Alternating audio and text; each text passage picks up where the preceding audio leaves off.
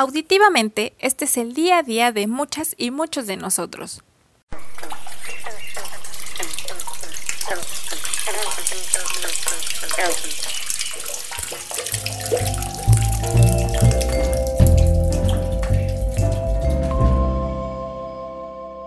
Hola, ¿cómo estás? Me da gusto que estés nuevamente aquí.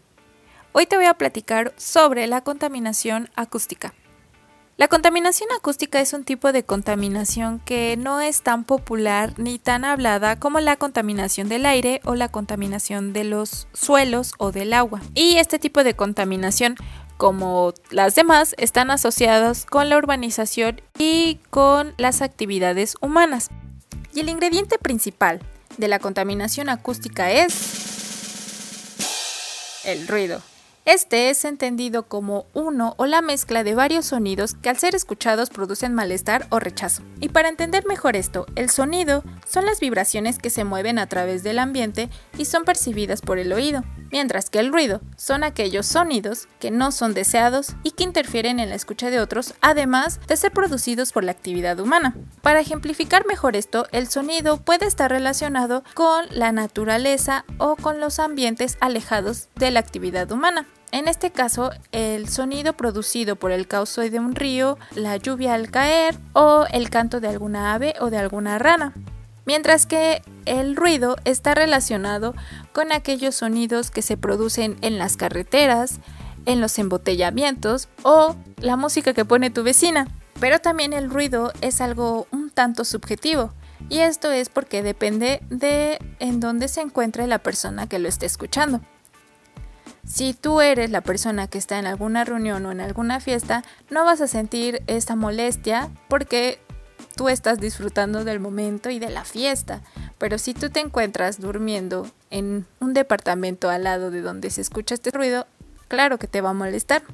Pero ¿qué pasa cuando este ruido interfiere en la vida silvestre? Es muy difícil hacer una generalización sobre la percepción del sonido que tienen diferentes grupos de animales. Tanto la intensidad como la frecuencia son percibidos de forma distinta dependiendo el grupo de animal y también influye la distancia que hay entre ellos y la fuente del sonido.